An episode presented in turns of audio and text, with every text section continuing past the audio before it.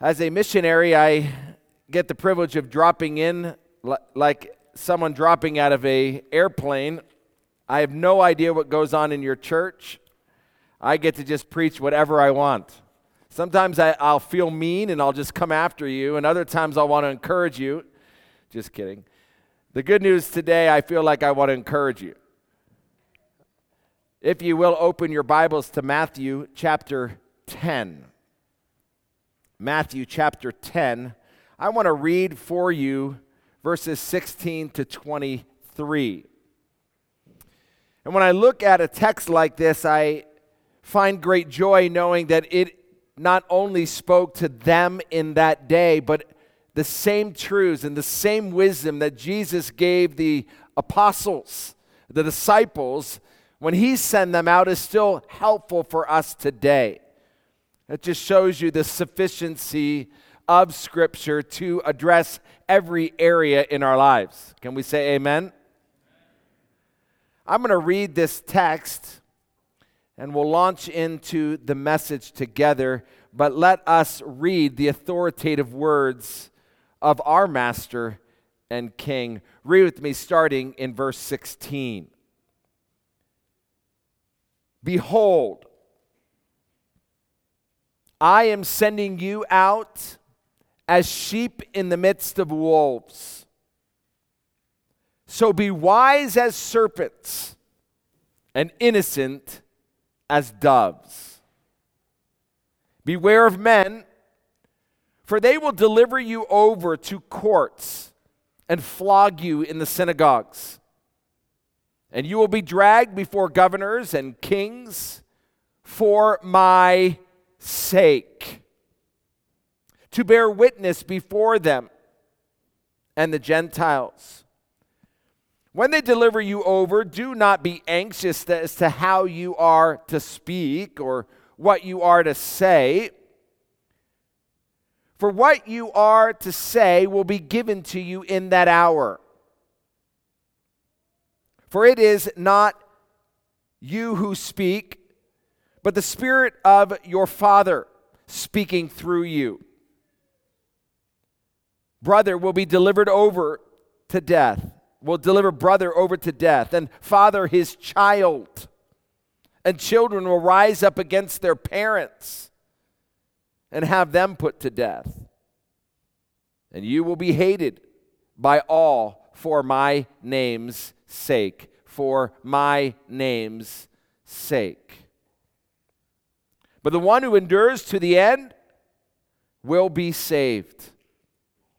When they persecute you in one town, flee to the next, for truly I say to you, you will not have gone through all the towns of Israel before the Son of Man comes.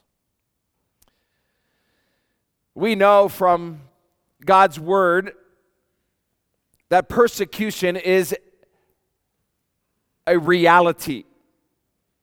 In John chapter fifteen, verses eighteen through twenty, Jesus said, if the world hated you, know that it has hated me before it. Before it hated you. If you were of the world, the world would love its own. But because you are not of the world, but I chose you out of the world, because of this, the world hates you. Remember the word that I said to you, a servant is not greater than his master. If they persecuted me, they'll also persecute you. First Timothy three twelve, Paul declares, all those who desire to live godly in Christ Jesus will be persecuted. History has proven these truths to be real. It's true that the price of truth has always been the price of blood. After all, Tertullian, one of the early church fathers of the second century, said, the blood of the martyrs is the seed of the church. We can ask the early disciples who listened to this message directly if this was true in heaven, and they will tell you Be- that, that's true because Stephen was stoned to death for preaching in Acts seven. James, the apostle, was put to death with a sword in Acts twelve. And James, the brother of Jesus, was stoned to death. And Peter, we know from church history, was, per, was uh, sacrificed upside down. One man said of the apostles that the apostles suffered incredible persecution and died horrible deaths in the Christian cause. The only possible explanation for their zeal was that they had actually seen, walked with, and eaten with at, at the resurrected Lord Jesus Christ. If Christ had not yet appeared to the apostles, would they all have died for a lie? The fact of Christianity is that we will be persecuted. It's evident throughout all of church history. Polycarp, John Huss, William Tyndale, Lou, Hugh Latimer, John Hooper were all bound and burned at the stake for the sake of the gospel. This is the calling of Christianity. Matthew twenty-four, verse twenty-one and verses and Revelation make it very clear that it's not just true in past, but it will get even worse in the future. And as we look at the scene, as we look at what is going on in the world today, we can see dark, dark clouds coming. Can we not? Can we not? Hello? Can we not? Thank you very much. I knew you were there. I saw you. I like interacting. We're going to pretend like this is Africa, and you guys are going to interact with me a little bit here, all right? Makes me feel at home. Persecution is part of Christianity. Matthew five, ten and eleven declare that you will be persecuted. Why? For the sake of righteousness. Romans eight, seventeen says that if you are sons of God and fellow heirs of Christ, if indeed you suffer with him. I say all of this so that we understand that we actually have been living in days in this country for the last several generations, days of ease. Why? Because the gospel had so infiltrated our countries That, that Christian values were trumpeted. And we got the joy of, of sitting in the tree and the shade of Christianity and the sweetness of it, the richness of our country, the trust that's embedded within our justice system. All of those are, are, are fruits of the grace of God lavished upon our countries. And for that, we only can say, A, amen. I could take you to Africa, and that we don't have those joys. But that's why I'm there. Because we're going to have them when the tree comes falling down here. There's going to be a big tree in Uganda. And we'll have plenty of houses for you to come on over. The great Anglican J C Ryle said, laughter, ridicule, opposition, and persecution are often the reward which follows, which Christ, which Christ's followers get from the world. The Bible has never hidden the reality that Christians will suffer. It's only announced this truth. And Jesus, as he approaches his own disciples here, he tells them the same thing. I'm going to send you out, but I'm sending you out into persecution. Now, the instructions of Jesus had begun earlier in the beginning of the chapter. In verse five, he tells the disciples where they are to go and where they're not to go. In verse seven through eight, he tells them how they are to minister. In verses eight through fifteen, he tells them how they are to behave while they minister. And now in the section that we're looking at this morning, he shows them the nature of their mission, the nature of their mission, and how they are to respond. And although this is instruction specifically given to the apostles, the wisdom that is given is just as applicable today as it was then. So in light of that, what I'm going to do is I, I'm going to give you, show you five parts of this message. I'm going to provide for you five parts. Now, I want to tell you up front so that you can follow. I'm going to fly through the first three parts. We're going to land and look long in part number four, and then we'll just end by quickly giving you part five. So the massive focus of our attention will be in the fourth part. But all of it will set the stage. And forgive me as I don't just go sequential, but I will pull ideas together, but I think it's of benefit to all of us. I want to pray right now, and I want to ask the Spirit of God to aid us and to win our hearts to greater affection for Him as we look into His Word. So let's pray together. Father, we come today and we want to be the church that arises as we've sung. We want to be a massive part of your army that penetrates the world for your name. We want your name to be made great. Oh Lord, we want it to be made great. And we want to be perfect servants under your majesty, proclaiming the sweetness of your name throughout the world. Lord, help us to that end. Lord, help us to go everywhere and talk about our Master. Help us to, help us to cause everyone to turn their eyes up to the King who reigns over all things. Help them all know that they stand condemned for their rebellion against your majesty. And elicit within us a courage this morning as we hear your word. Give us a, a, a wisdom as we walk and carry about our uh, uh, the mission in each of our lives. Help us, and may your word go and penetrate into our minds, and may we live its principles for our joy and for your glory.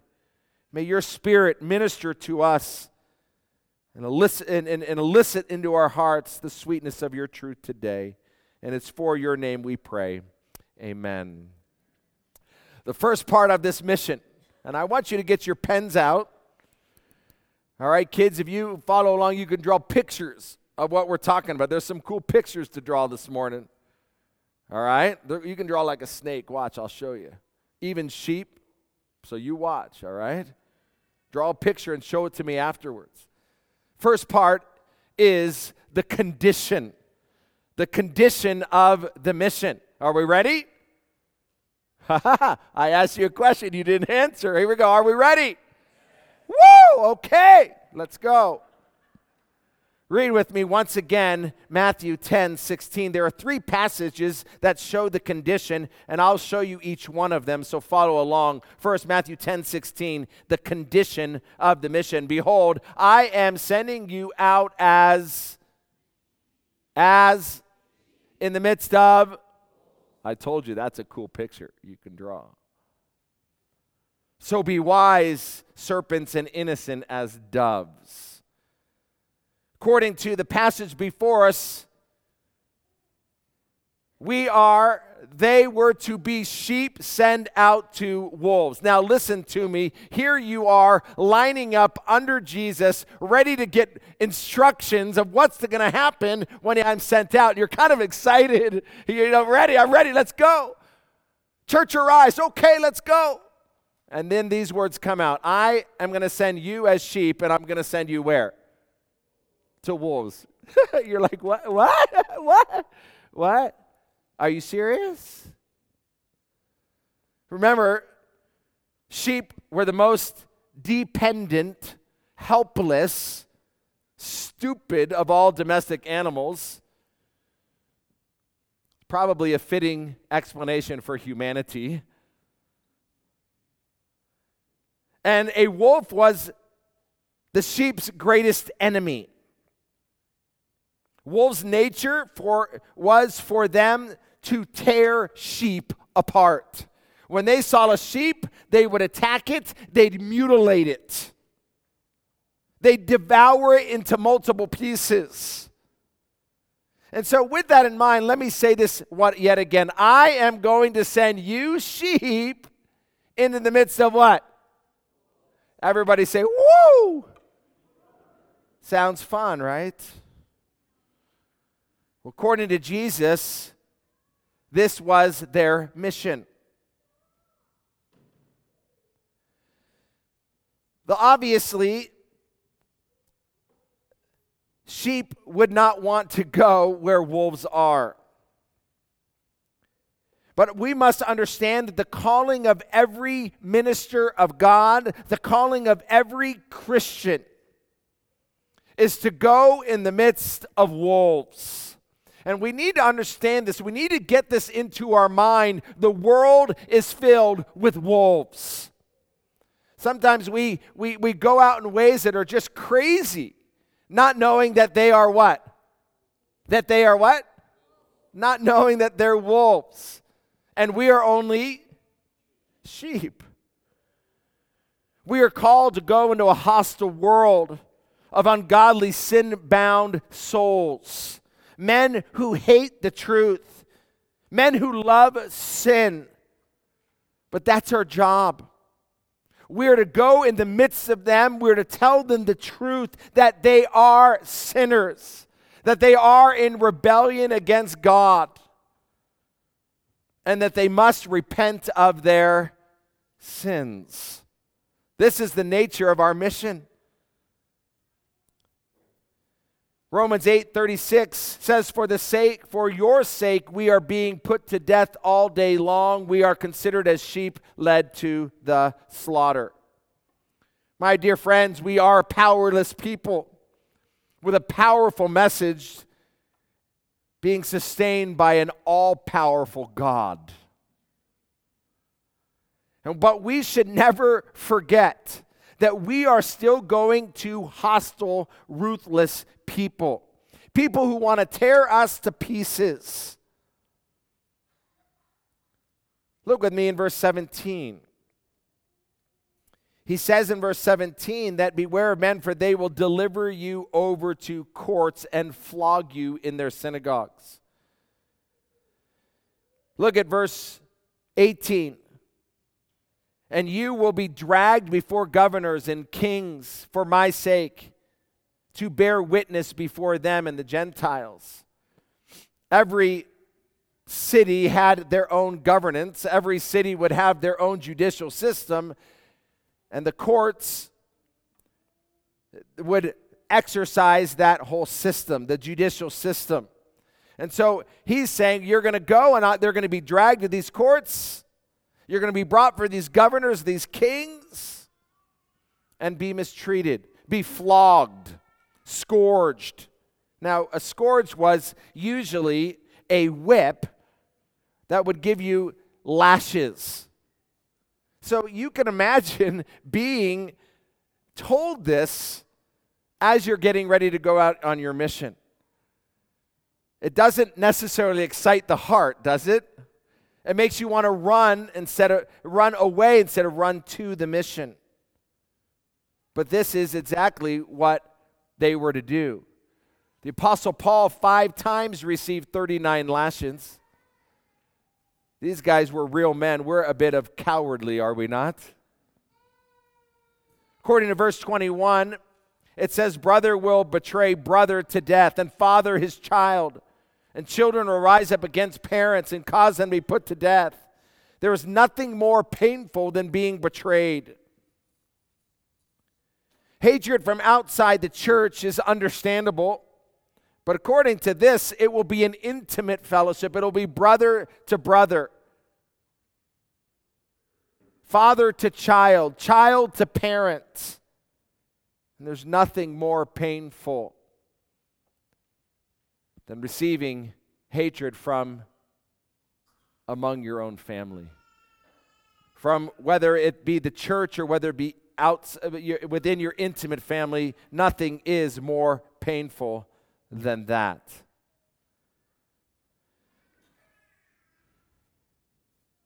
Verse twenty-two, in the nature of this, says you will be hated by all. Welcome to the mission, right? The obvious statement is a general statement, not that every single person will hate you, but the general consensus will be you will not be popular. Christianity in our day has just passed laws that are aimed at Christianity. There's no question about it. When you guys are having this conversion therapy, or you'll be, if, if you do that, you'll be put in jail. That's crazy. In America, where they're passing laws that if you speak up against gay, lesbian, and transgender lifestyle, that you're going to be put in trouble, that's concerning. But that has always been the case throughout human history. And it has never silenced the messenger of God. It has only caused us to rise up to, for the sake of those who we love, to tell them there's a king, tell them his way is the best. To hold to the values of God's word because he is the king, his, reign, his word must reign supreme. Whether we are popular or not, whether we're hated or not, that has been the ongoing call. Why are we hated? It's because of the guilt of their lifestyles. They want to silence our voice that they might be okay with their sin. They want freedom from the law of God over them. And from their inward hearts, because you do, you bring their consciences awakened, they hate you from the inward part of their being. Which brings us to the second part of this message, the cause of the persecution, the cause of the persecution. Look with me in verse eighteen, part B. He says it in. Uh, he says there. He says that you will be dragged before the governors and kings for what? For what? For my sake. For my sake, to bear witness before them and the Gentiles. Verse twenty-two also says, for my name. False religion reacts against believers because it is generated by Satan. Governance, governments react against believers because they're under the control and the power of the ruler of this world. And because Satan hates God, they hate you. Bible is very clear in Ephesians six that our fight and struggle is not against flesh and blood, but it's against rulers, against powers, and against the world forces of this dark of the darkness, against the spiritual forces of wickedness in the heavenly places. Jesus Christ is our captain. Jesus Christ is our king. He is our master. And Satan hates our master. And the world is Satan's followers. So the moment you join God's army, we awaken Satan's servants against ourselves. First Peter says that our adversary, the devil, which prowls around like a roaring lion seeking someone to devour. Therefore, persecution will be there because we are servants of his majesty. Now, this persecution, according to Paul, are the brand marks of Christ. They're Christ's afflictions, Colossians one twenty-four. They're sharing in the fellowship of his sufferings, being conformed to his death. And this brings us to the third part of this message. And that is the purpose of our persecution. And I want you to catch this. I want you to see this. What is the purpose? Why are we persecuted? Verse eighteen, as we've already read, explains that it is therefore to bear witness before them and the Gentiles. The apostles were to be mistreated for the sake of a testimony. For the sake of a testimony. Don't forget it. It's for the sake of a testimony to the Jews and the Gentiles. They were called to suffer for the sake of others. Remember, Jesus said, greater love has no one than this, than to lay down your life for a friend. Well, this is what our testimony is for. The heart of missions is to lay out a testimony to the world of the reality of God. It is a living proclamation, a living witness to the truth. And let me say that the blood shed in persecution is what validates to those whom we're ministering the reality of the truth of our witness. Through suffering, the gospel goes forth powerfully because persecution bears witness to the, to the validity of our claim. The world knows we truly believe when we're willing to endure persecution for the sake of it. Our testimony never shines brighter than faced with suffering. But it'll come at a cost. The cost will be you. One thing, important principle to remember about persecution is this. May we never forget that those who are persecuting us are not our enemy. They are our mission field. Let me say that again. May we never forget that those who are persecuting us are not the enemy. They are the mission field. We are living for the sake of them. We're bearing witness for their sake. We love people. We want everyone to know this Messiah. They are bound in their sin, hopeless and helpless, and our witness bears into their life that they must get right with their God. That's our mission field. So as you endure their beatings, you just smile and you bear the witness of Christ in their life. I've been in Uganda seventeen years, and I can honestly say that not many of them have not involved persecution. Whether that is from a church that sends you,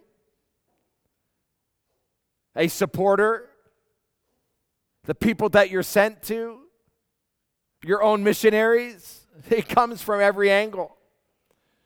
Why? Because your life becomes a conviction to the world, and as a result of that, they'll come after you.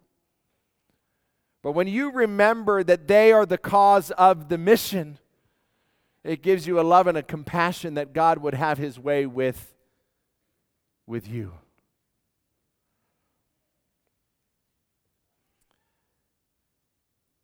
That brings us to the fourth.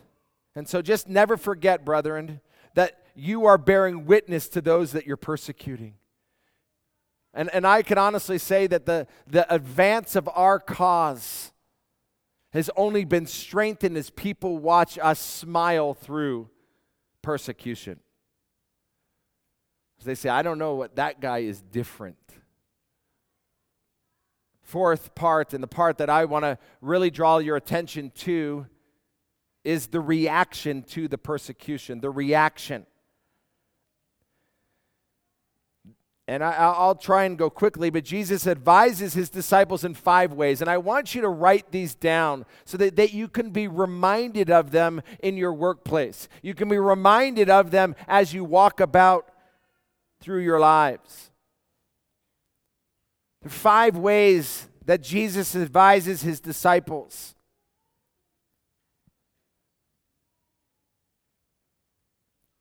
And it's interesting to note that despite the fact that Jesus is behind the scenes, providing amazing care, it does not mean we have we don't have a personal responsibility in the midst of it.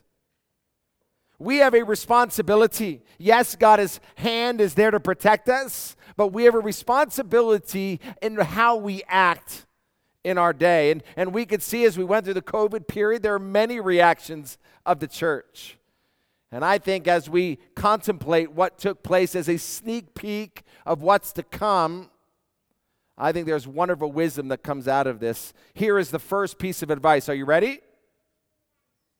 Are you ready? All right, you're still with me. See, you're not allowed to sleep when I preach. It's not allowed. I see you up there too. Don't think I, no. First piece of advice is this. It's found in verse sixteen.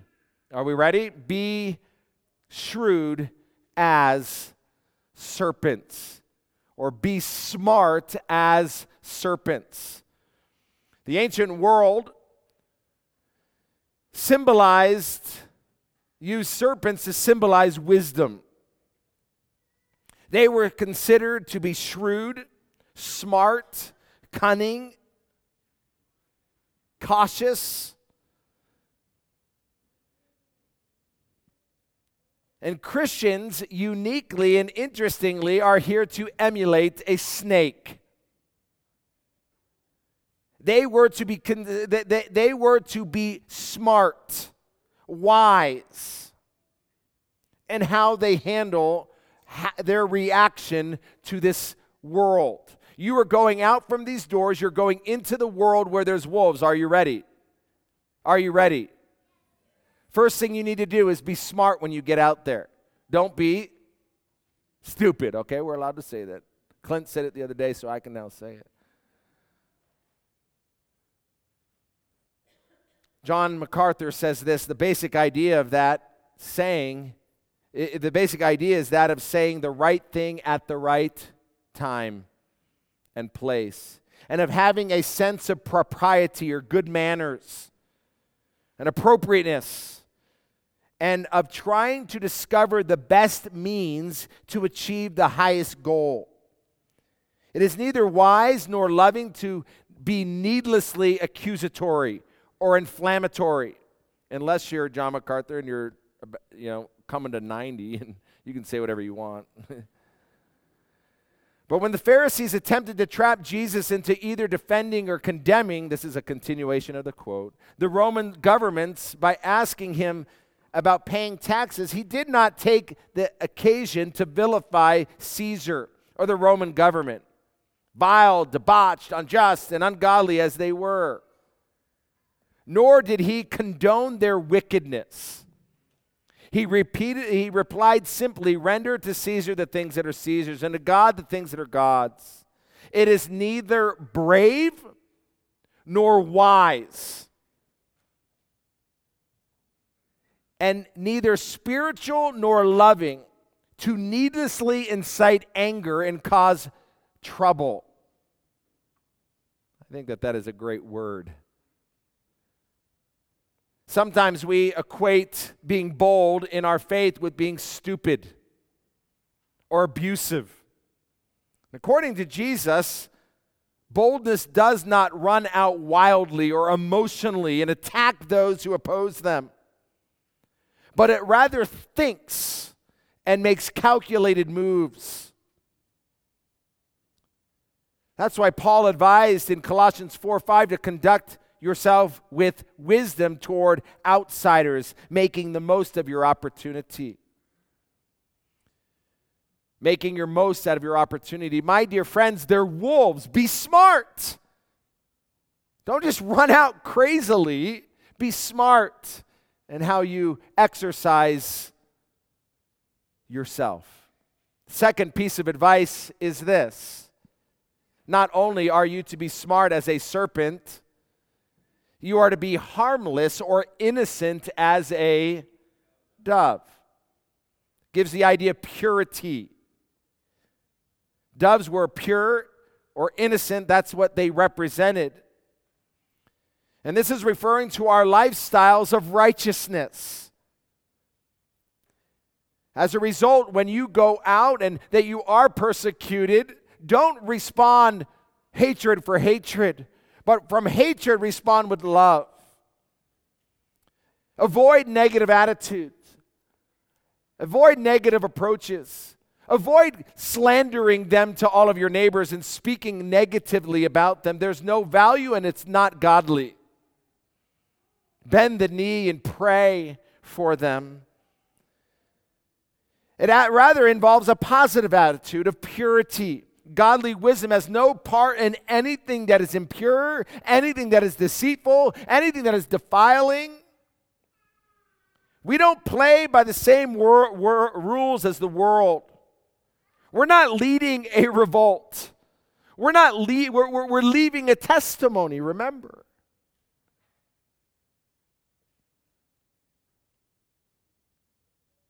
We're to love our enemies and do good to those who hate us. Like Jesus, when we are reviled, we bless. When we are persecuted, we endure. When we are slandered, we try to conciliate or calm ourselves down. First Corinthians four, twelve through thirteen. We must represent our message as Paul did and not come from error or impurity or by way of deceit. Our behavior must validate our truth, not invalidate it. Therefore, we must live in a manner worthy of the gospel. Amen. I think it's important that we consider these things. I, when I first moved to Africa, I partnered with a guy that was corrupt. I got to Africa and had given a bunch of money from my business days to buy land, build a house for him and myself. And when I got to the country, he said, "Shannon, thank you very much. It all belongs to me." Oh. I knew I had, I, I and honestly, there were times where I'm like, "Ah, oh, you jerk," you know, uh, you know, and the flesh would come out. I remember one time getting angry with him because he would mistreat me and my family. And I remember sitting back in my chair and feeling deep conviction because I realized that God wanted me to bless my enemy and pray for him and love him and not get angry with him. So I made cookies. My wife made the cookies. I delivered them with a note apologizing. And I made it my goal, my ambition to love him. That was the greatest thing in the world. His wife came. He was married. They had divorced. After ten years, came back to me because she was looking for somebody who her son can have as a role model. I would have never thought. But we don't play by the same rules. I knew that he was a conversion away from everything working itself out. And I was going to be the testimony of Christ to him regardless of what he was doing to me. That has to be our conviction. The third piece of advice is this. We must be watchful. Verse seventeen, we must be watchful. Verse seventeen says, beware of men. Beware of men. My brethren, when you read your Bibles, it says that unbelieving world is bound in their sin. When we read Romans chapter three, we realize that they are poison and asps are under their tongue and they're going to seek to what? Devour. Do you run into a snake with poisonous, a, a viper? Do you, you go, how do you treat a viper? I live in Africa. When they come out, we be, we have a new attitude. We go and we fear. Well, that's the idea that's being communicated here. Mankind, sinful mankind, let me tell you, are not nice. They may smile on the outside, but in the inside, more is going on.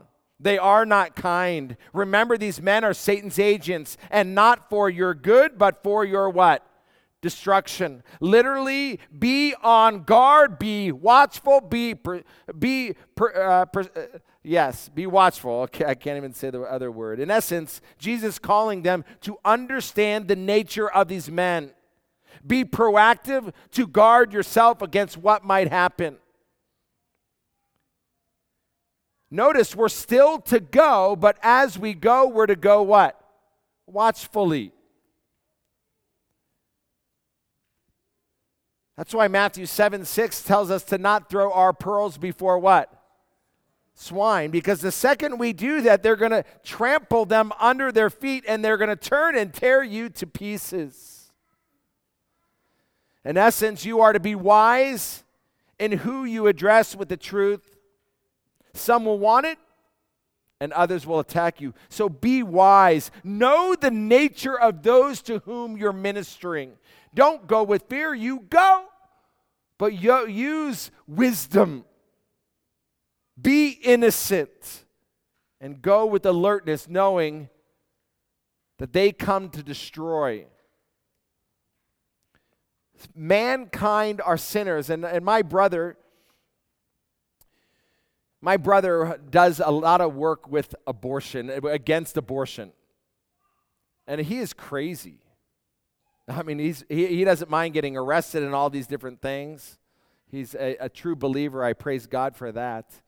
But I tell him all the time, son, he's like my son, he's ten years younger. My brother, please be wise, because these people are evil. It's an interesting little account there with John the Baptist, isn't it? John the Baptist went to the ruler, and he basically said, you're sinning in your affair, and it didn't go well for John the Baptist. Am I right? So just know that as you approach mankind, that your head might be taken off. And listen, I believe some can be called to that. Some can be radical and called to just be bold in those ways, but know that it comes at a cost, and be willing to take that cost, because mankind is sinful, and therefore they will attack. So according to Jesus, be watchful. Be on the alert. Know the enemy as you approach them. I think it's foolish for Christians to sound off alarms without knowing the nature of whom they are sounding it to. The fourth piece of advice that is given is given in verse nineteen, and I think it's a funny piece of advice. Look with me in verse nineteen. When they deliver you over, do not be what? Do not be anxious. There's the advice. Don't be anxious. Is that not funny? Like, wait a second. I'm going to wolves. They're about to bite my head off, but don't be what?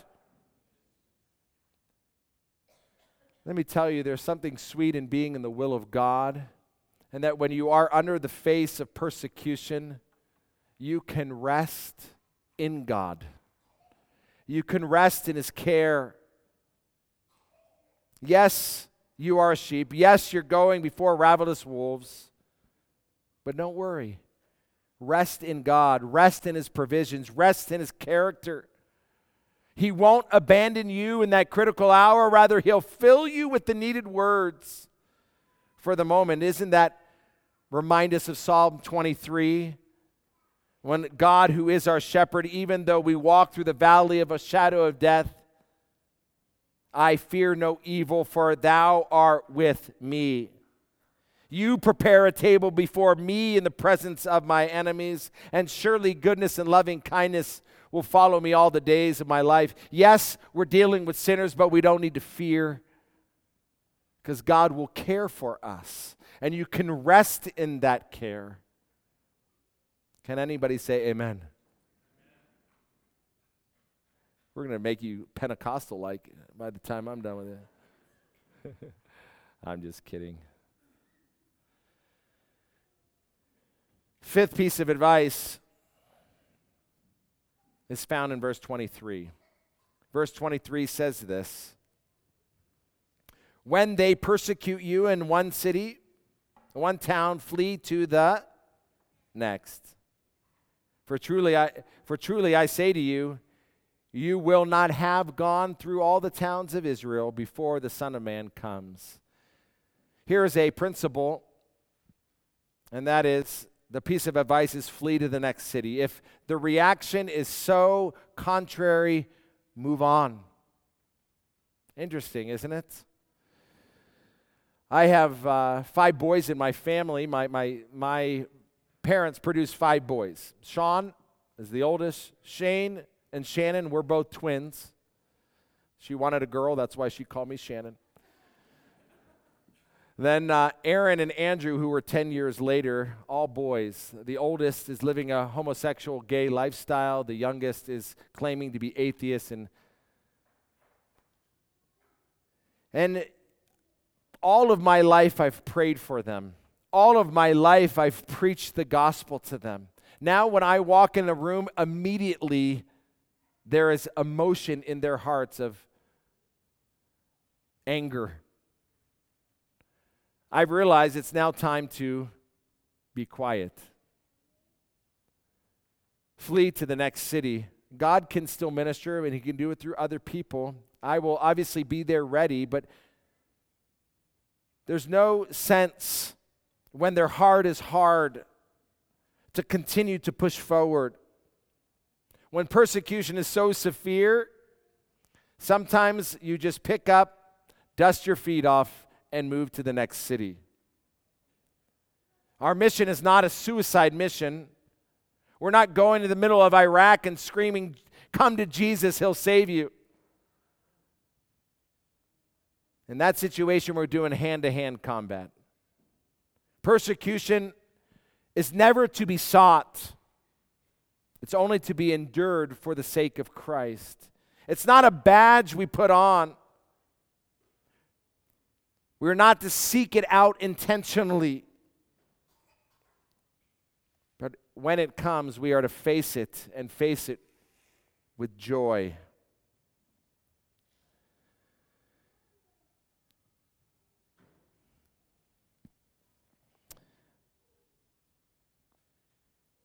We're not called to be afraid. We're not called to be unwise either. What's interesting, when you look at the book of Acts, you'll see that often what God did was when persecution came here, it pushed them to here, and it was here where the advance of the gospel went forth. We left a testimony here, and it spread to here, and then fruit came out there. I see that in Uganda. Those first three years, it was not easy. I hit a dead dead end. I moved from there, and I moved to a village called Kubamitwe, and there it's been green pastures. So embrace God's sovereignty and be pushed on in your mission, knowing you've done your part. Know that God is guiding you into His perfect will. So rejoice and know when it's time to move on. Can we say amen? Let me give you the, I've given you the advice, let me give you the last part of this sermon before people remove me from the microphone because I've taken too long. The last part of the sermon is, is this, the end result of persecution, the end result of persecution. Look with me in verse twenty-two. Verse twenty-two says this, "You will be hated by all for my name's sake, but the one who endures to the end will be what? Will be what? Will be what? Saved. Will be saved." The end of our persecution is sweet. It's salvation. It is glory.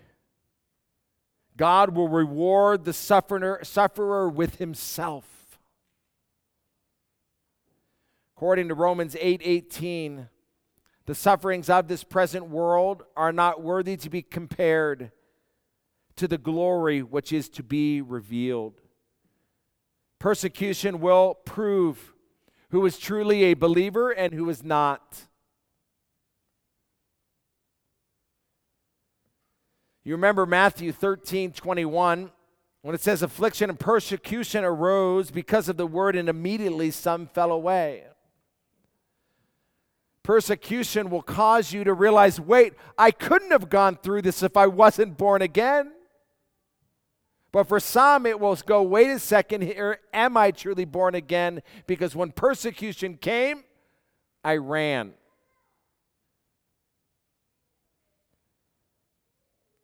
Well, for those who endure to the end, according to our Christ's words, you will be saved. The end of persecution, the end of the pains of persecution will result in you being loved by God throughout eternity. Brothers and sisters, we live in crazy days, but the instruction of Jesus and his own days were crazy. Remember, Israel wanted nothing to do with their Messiah. And the cost for them was severe. But remember the words of Romans eight thirty-five, which says, "What shall separate us from the love of Christ? Shall persecution? I'm sorry, shall tribulation or distress or persecution or famine or nakedness or danger or a sword?" Verse thirty-seven, "No, in all these things we are more than" what? You got to love that. We're more than conquerors through him who what? Loved us. Jude says, "Those to whom he beloves, he calls to himself, and then he keeps." Oh, friends, don't worry about the world. There's nothing to worry about. There's nothing to worry about.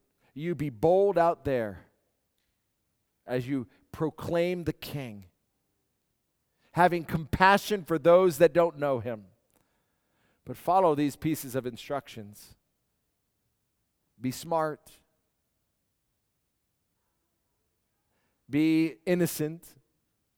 Be on the alert. What was the fourth one? Thank you, thank you. Don't be anxious.